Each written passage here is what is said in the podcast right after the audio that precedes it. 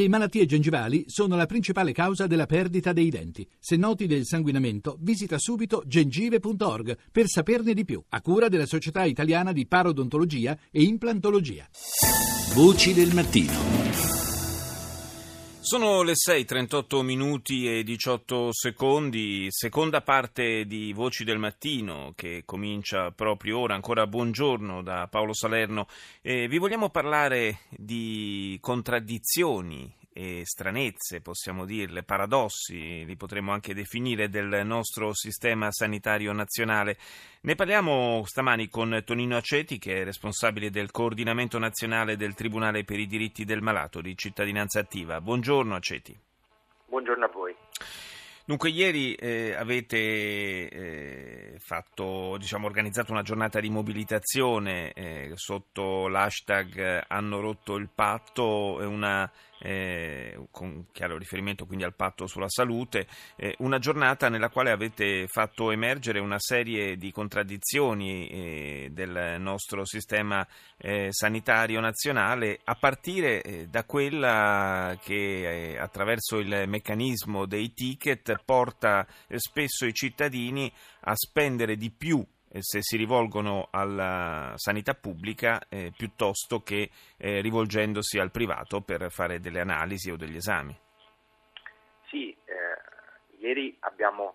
eh, rimesso al centro i diritti del malato e il servizio sanitario pubblico che in questi anni sono, hanno occupato una posizione troppo residuale. E per rimetterli al centro abbiamo proposto uh, una un'azione molto concreta e semplice, cioè quella di abrogare attraverso una uh, raccolta firme per una petizione il super ticket, eh, che oggi è uno squilibrio interno al servizio sanitario pubblico, e cioè è, quel, è quella tassa odiosa sulla salute, eh, quei 10 euro sulla ricetta che in alcune regioni come il Lazio arriva anche fino a 14 che eh, spinge i cittadini, li obbliga in alcune situazioni, per alcune prestazioni, ad andare nel privato, perché nel privato il costo di quelle prestazioni so, è persino eh, più basso rispetto al, al, servizio pubblico e questa è una contraddizione in termini. Noi non possiamo permettere attraverso una tassa sulla salute che il servizio sanitario pubblico non sia per una serie di prestazioni la prima scelta per il cittadino ma diventi la seconda.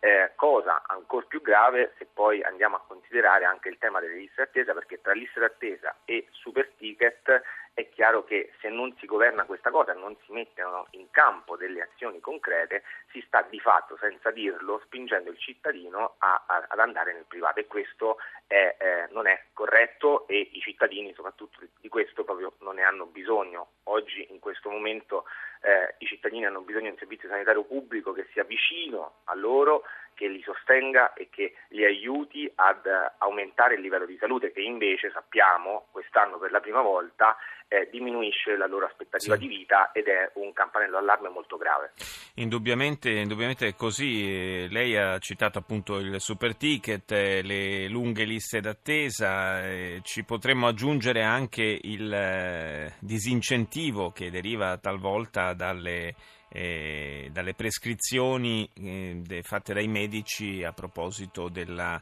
eh, come viene chiamata, mh, mm, non la correttezza, adesso mi, mi, mi venga in aiuto. Appropriate- appropriatezza, ecco, grazie, non mi veniva la parola. Eh, dell'appropriatezza delle prescrizioni che eh, è, anche lì è uno snodo cruciale perché se il cittadino poi mh, mm, sa di dover andare a pagare la, la prestazione per intero perché non, eh, non viene considerata appropriata dal Servizio Sanitario Nazionale, a quel punto a maggior ragione si rivolgerà anche in quel caso al privato. Beh, vede, eh, noi su quel decreto eh, che abbiamo considerato un pasticcio e anche un pericolo per il servizio sanitario pubblico, eh, abbiamo, eh, diciamo, abbiamo, un'idea molto negativa di appropriatezza clinica, c'è ben poco, lì c'è tutta una questione che eh, si riferisce ad un'appropriatezza di carattere economico, cioè il decreto oggi, eh, con il decreto si è deciso di far quadrare i conti utilizzando lo slogan dell'appropriatezza clinica quando di appropriatezza clinica insomma eh, non, c'è, non, c'è, molto, tanto è vero che è stata subito eh, diciamo, emanata, cioè subito, neanche tanto subito, però è stata emanata una circolare esplicativa che rimette in discussione tutta una serie di cose all'interno del decreto, c'è la volontà di rimetterci mano, però ecco, anche questo è sicuramente un provvedimento che riduce l'accesso alle cure per i cittadini e, eh, e lo fa per una questione esclusivamente economica. Noi quel decreto chiediamo che sia proprio ritirato perché oggi assistiamo a delle situazioni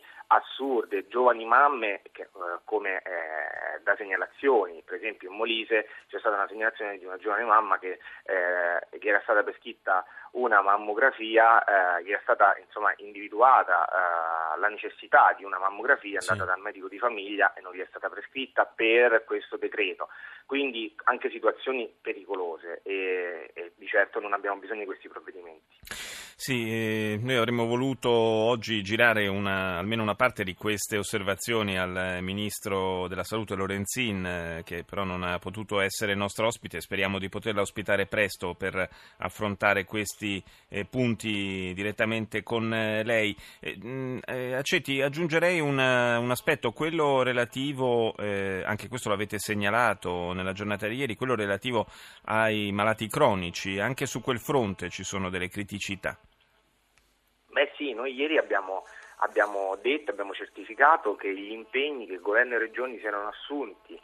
con il patto per la salute sono stati tutti disattesi, eh, dalle risorse per il servizio sanitario pubblico a tutti quei provvedimenti per eh, riprogrammare il servizio sanitario stesso, innovarlo dal punto di vista dell'organizzazione dei servizi e sicuramente eh, tra i provvedimenti che andavano eh, diciamo, realizzati ci sono anche provvedimenti sui malati cronici, ad esempio, che eh, oggi vivono una condizione veramente difficile, eh, ad esempio l'aggiornamento dei livelli essenziali di assistenza con eh, diciamo, la revisione dell'elenco delle malattie croniche esenti dal ticket, bisognava farlo entro dicembre 2014, fate il conto, ancora non si è visto nulla. E tutto per motivi eh, di carattere eh, economico legato al Ministero Economia e Finanze, quindi alla copertura economica di questo provvedimento, eh, oppure c'era da fare il piano nazionale della cronicità e anche qui accusiamo più di un anno e mezzo di ritardo, insomma tutte promesse prese anni fa importanti per malati cronici, puntualmente disattese